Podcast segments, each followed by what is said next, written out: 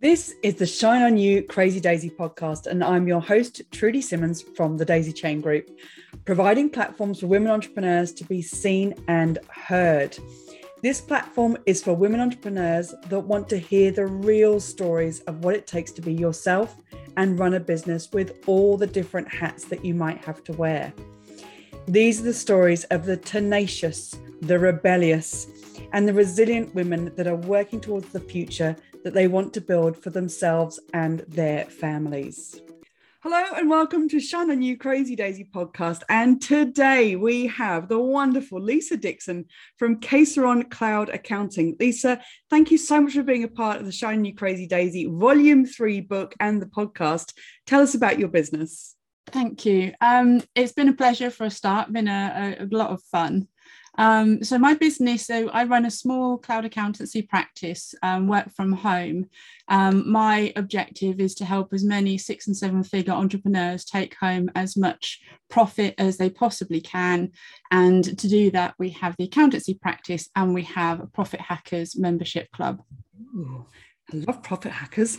Um, yeah. well, I loved your chapter because you talked about a question that your little girl asked you. When she asked you that question, and what was the question that made that it made you rethink your working career? Um, she asked me if I loved her or work more.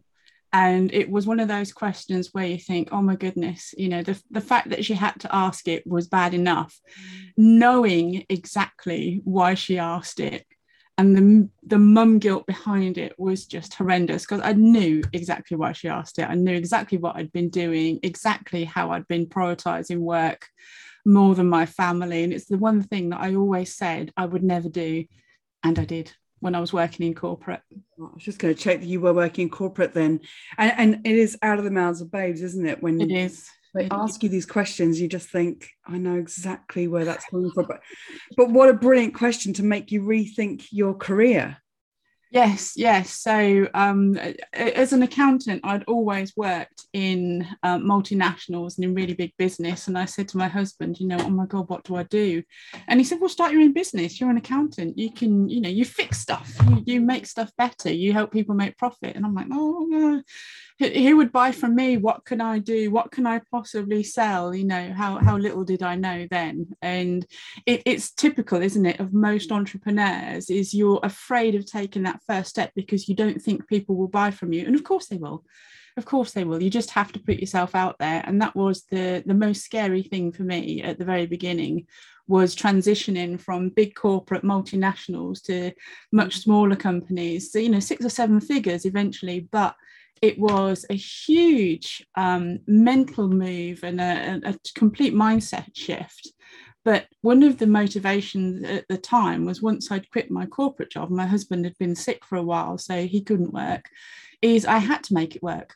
There was absolutely no choice. I had no choice. So I had to pull my big girl pants up and get out there and, you know, stand in front of networking groups and say, hi, here am I, and do my pitch, which was scary enough to then learning how to sell my skill set and talk to people on a completely different level. And, and it mm. worked, you know, here we are 10 years later. Woohoo!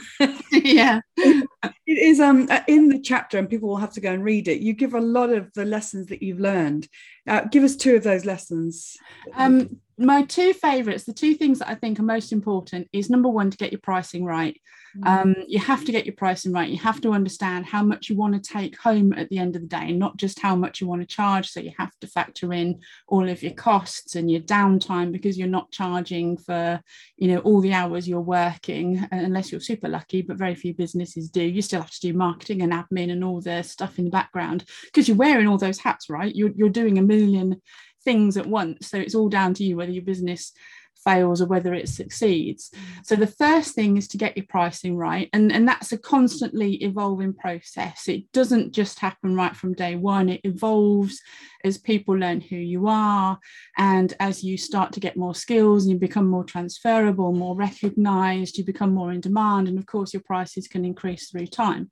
Mm. And then the other side of that is to make sure your contracts are airtight make sure your quotes are clear, make sure your contracts are airtight, so that when scope does tend to creep, and in my world that happens all the time, you can then say to people, well, this is great. Yes, I can do this for you, but this will cost extra because it's not within our scope of work. And I see so many people that charge a price for a job. And this is one of the things we go through with our clients. They charge a price for a job, and then it becomes the busy fall where they're constantly chasing and they're doing more and more work and more and more scope creep and more and more things are happening, but they're not increasing their prices or they're not charging for all these extras that they do. And so they're leaving money on the table all the time. And you explain that so brilliantly in the chapter. And I Thank was you. Up. I've, I've got contracts for things, but I don't have specific contracts probably. And it is well worth looking at where you're prepared to to change your scope and where you're not. It's the boundary yeah, yeah. as well absolutely and sometimes it's okay to do stuff for free and to you know put in the extra mile for your client and there's a fine line between you know really going the extra mile for the client and then being taken advantage of because you're just doing too much and you, you can get into a bad habit of teaching your clients that you're not going to increase your prices so they keep asking you for more and more and more and you become less focused on the profit and more focused on the delivery which is great in one respect but not if you want to earn a living not yeah. if you've got to focus on that bottom line and take home the money to support your family, which is why you went into business in the first place. Exactly. Oh, I love it. So practical. um, you've been in business for 10 years. I have. What you, you bought from your corporate career that now helps you in your business? Um, lots of things. Super grateful for my corporate career. I mean, it paid for all my accountancy qualifications and my MBA for a start. So um, thanks for for that.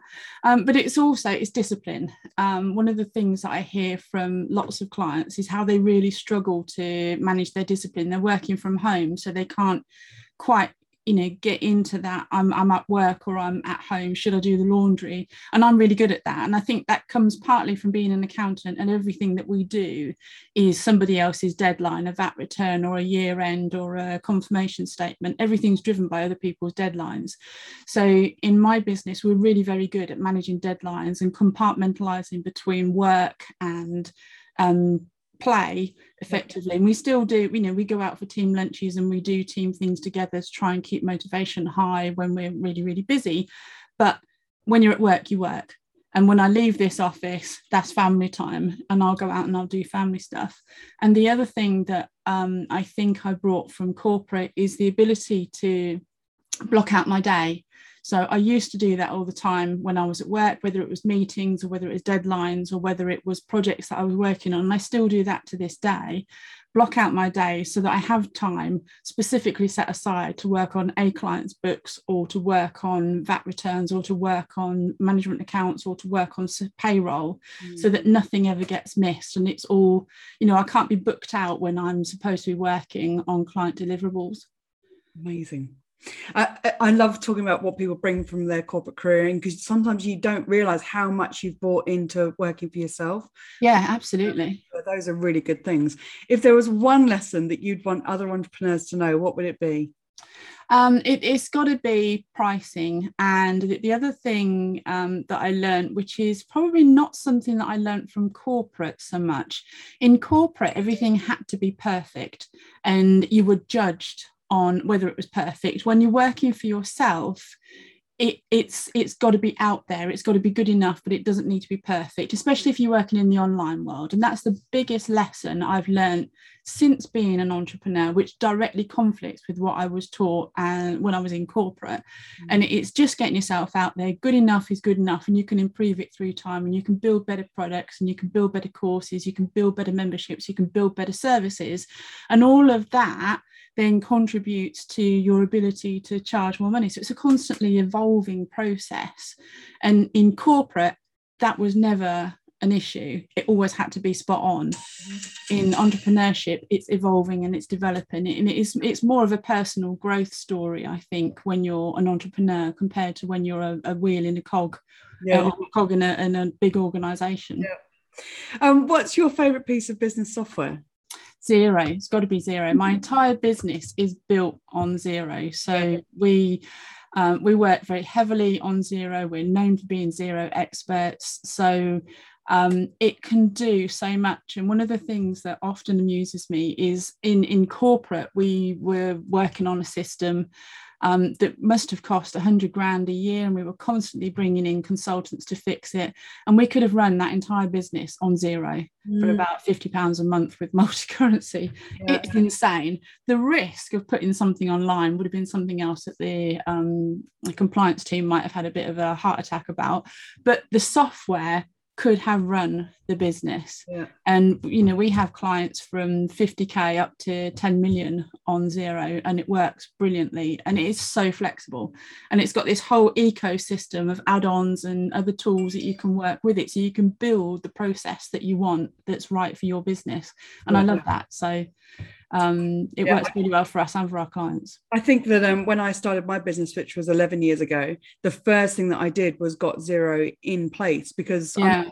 Accounting. It's not my bag. It's not the thing that I've got any talent in whatsoever. I made sure I had the right software in place that could help and support me to yeah deadlines to see what was going on. So no, I love that. And, and it's so cheap compared to what else is available on the market. But it, it's um the, the thing I think that's most important is you've got one true source of data. And so there's no mismatch of this spreadsheet's God knows how old, that data download is God knows how old. I've posted transactions since then. None of that's an issue anymore with something like Xero. I mean, there are other cloud products, obviously, but Xero is my favorite. So that's amazing, Lisa. Thank you so much. I love the practicalities of what you put across in your chapter and how you've just spoken about it now. It's so clear. Um, thank you for being involved in the book, and I look forward to seeing what you do next. Fantastic. Thank you. It's a privilege to be involved. Thank you for listening. If you like what you've heard, please leave a review and come back for more inspiration. And if you're ready for more motivation, please go to my website and buy the Shine On You Crazy Daisy series of books with inspirational and motivating stories from businesswomen around the world. But wait, there's more.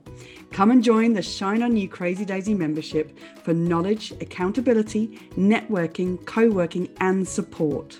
We will give you the knowledge that you need in a workshop and the support and encouragement to implement for the growth of your business. More details are available on my website, thedaisychaingroup.com.